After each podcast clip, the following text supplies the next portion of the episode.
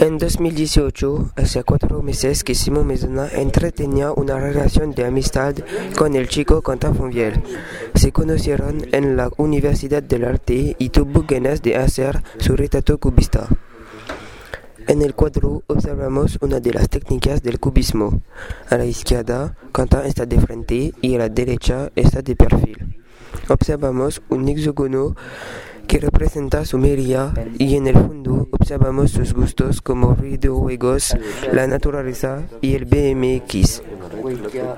Los colores explican su temperamento alegre, las líneas participan en la profundidad del cuadro, las formas geométricas reflejan el cubismo.